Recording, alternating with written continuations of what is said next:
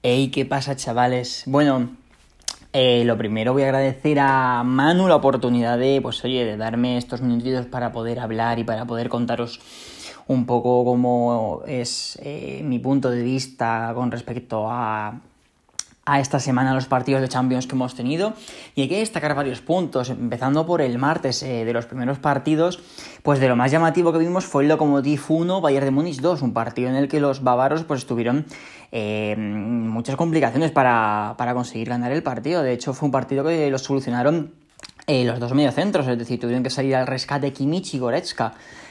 mucha complicación ante un equipo que jugó con cuatro defensas y que al jugar con dos mediocentros, te diría que tres a lo mejor a ratos, muy cerrados atrás, complicaron muchísimo la vida al equipo alemán, pero bueno, como era de esperar, lógicamente, pues eh, triunfo más o menos eh, eh, asegurado, ¿no? No saltó la sorpresa como sí que saltó, por ejemplo, en el Borussia Park con el Real Madrid, en el partido contra el Borussia Mönchengladbach, en un partido en el que se sabía que el Real Madrid podía tener problemas, pero de eso a que en el minuto 86 de partido fuese ganando 2-0, eh, vaya locura.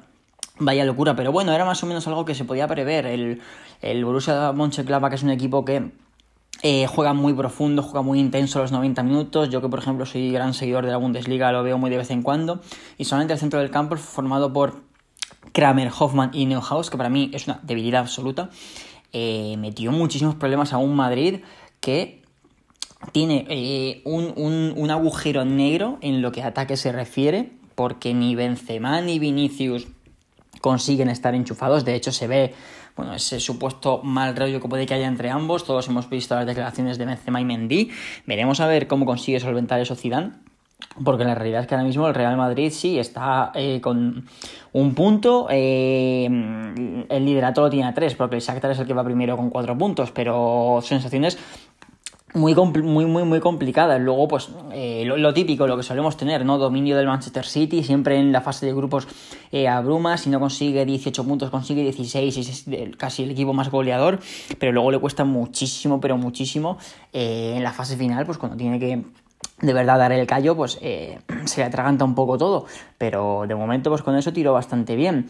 Eh, bien también el Atlético de Madrid en su partido contra el Salzburgo, espectacular, pero espectacular. Joao Félix, la verdad que el tío lo hizo súper bien en un partido en el que demostró que puede ser la luz del Atlético de Madrid en los próximos años y casi seguro desde mi punto de vista va a serlo y tiene que serlo.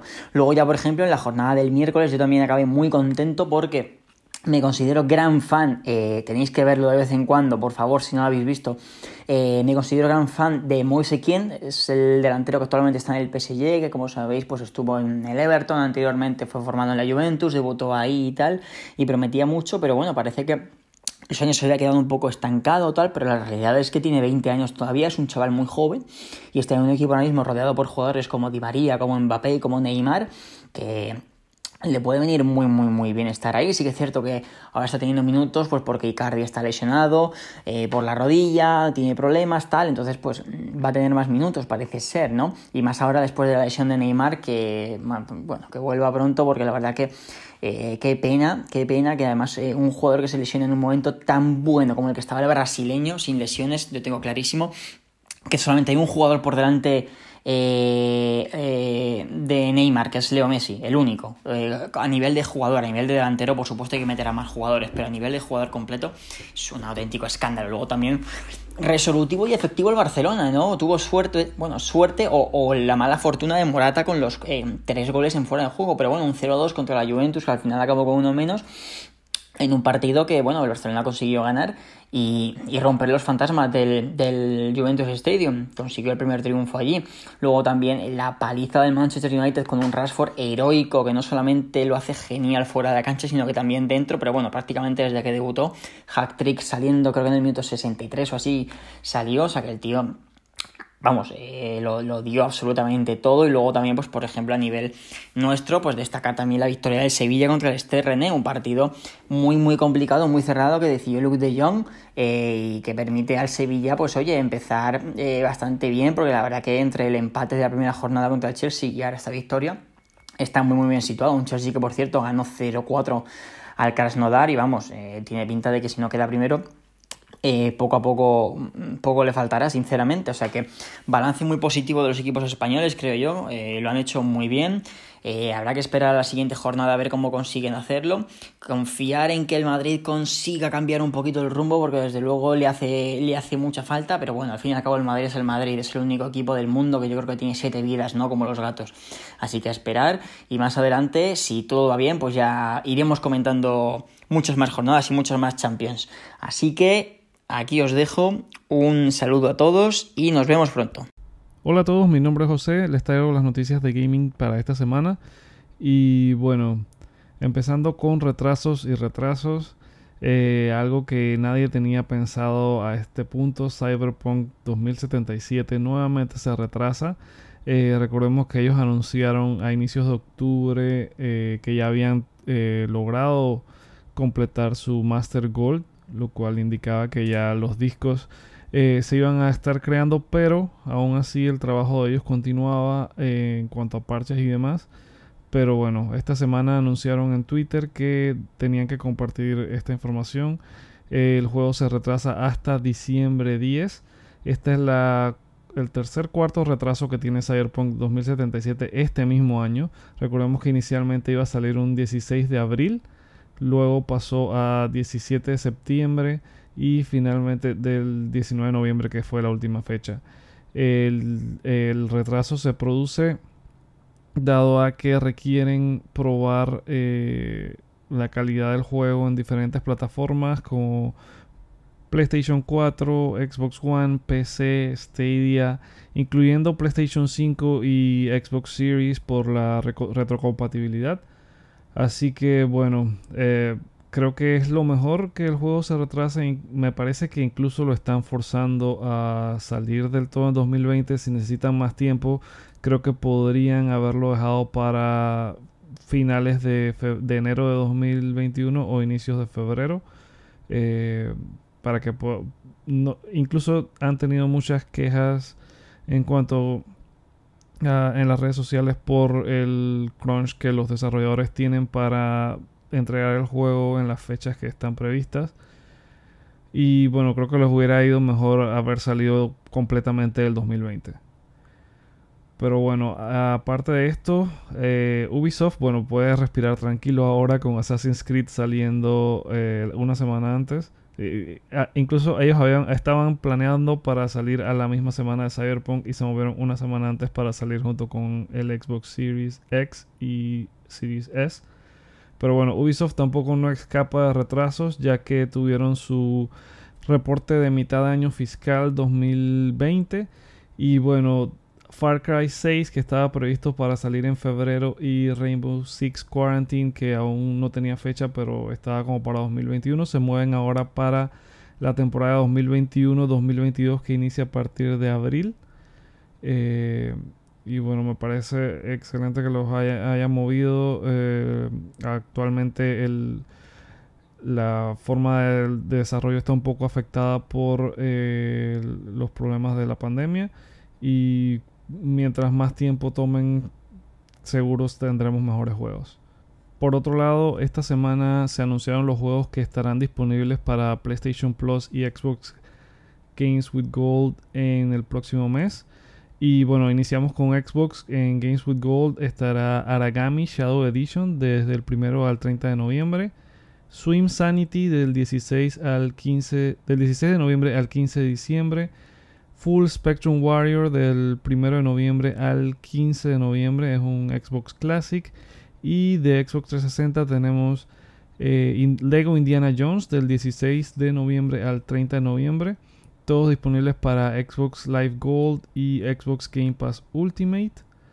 Y por el lado de PlayStation Plus, bueno, tenemos Miller Shadow of War para PlayStation 4 y Hollow Knight también para PlayStation 4.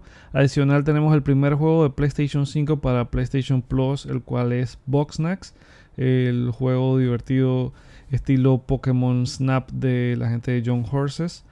Y adicional a esto también recordar que PlayStation Plus anunció en una de sus últimas presentaciones lo que es la PlayStation Plus Collection, que tendrá los siguientes juegos de First Party, Bloodborne, Days Gone, Detroit Become Human, God of War, Infamous Second Son, Ratchet and Clank, The Last Guardian, The Last of Us Remastered, Until Dawn, Uncharted 4 A Thief's End, Batman Arkham Knight, Battlefield 1, Call of Duty Black Ops 3, Crash Bandicoot Insane Trilogy, Fallout 4, Final Fantasy XV Royal Edition, Monster Hunter World, Mortal Kombat X, Persona 5 y Resident Evil 7 Biohazard. Así que bueno, bastantes juegos para ambas suscripciones, tanto PlayStation Plus como Xbox Games with Gold. En otra noticia específicamente de PlayStation, se ha filtrado los tiempos de carga para Spider-Man Miles Morales. Como sabemos, hay mucha información de PlayStation 5 que aún está en embargo. Recientemente se levantó un embargo del unboxing de la consola al mismo tiempo que Xbox. Eh, pero aún no sabemos muy bien sobre cómo la, la velocidad en la que cargan los juegos, tanto específicamente diseñados para PlayStation 5 como juegos retrocompatibles. Pero eh, bueno, alguien posteó este video y es una bestialidad. Del menú de PlayStation 5 a la pantalla del juego de Miles Morales carga en 7 segundos y luego para pasar del juego a, a la misma partida seleccionando tu, eh, tu save file demora solo 2 segundos. Es increíblemente rápido ambas consolas, tanto Xbox como PlayStation 5, se van a ver muy beneficiados de lo que son los SSDs para esta generación. Eh, y ya lo hemos visto también con Xbox, los juegos retrocompatibles como Red Dead Redemption tienen una velocidad de carga bestial comparado con cómo performaban en, en, PlayStation 4 y en Xbox One. Ya para finalizar, bueno, Nintendo también tuvo un direct esta semana de Nintendo Direct Partner Mini, donde mostraron varias cosas, entre ellas, bueno, hay una nueva demo de Hyro's Warrior, el cual estuve jugando. Me gustó bastante, no soy muy fanático de lo que son los juegos Musou. Eh, los Dynasty Warriors no me llaman la atención para nada, pero este me gustó bastante. No había jugado el Hero Warrior anterior. Eh, así que bueno, estoy esperando este que sale el 22 de noviembre. Adicional a esto también anunciaron una versión de Hitman 3 y Control para Nintendo Switch. Ambas estarán funcionando a través de la nube, no son juegos específicamente diseñados para Nintendo Switch. Em, pero bueno, creo que es una de las mejores formas como pueden tener eh, adicionar nuevas opciones para su catálogo, eh, que ya de por sí es bastante amplio. Y bueno, ya esto es algo que venían usando en Japón.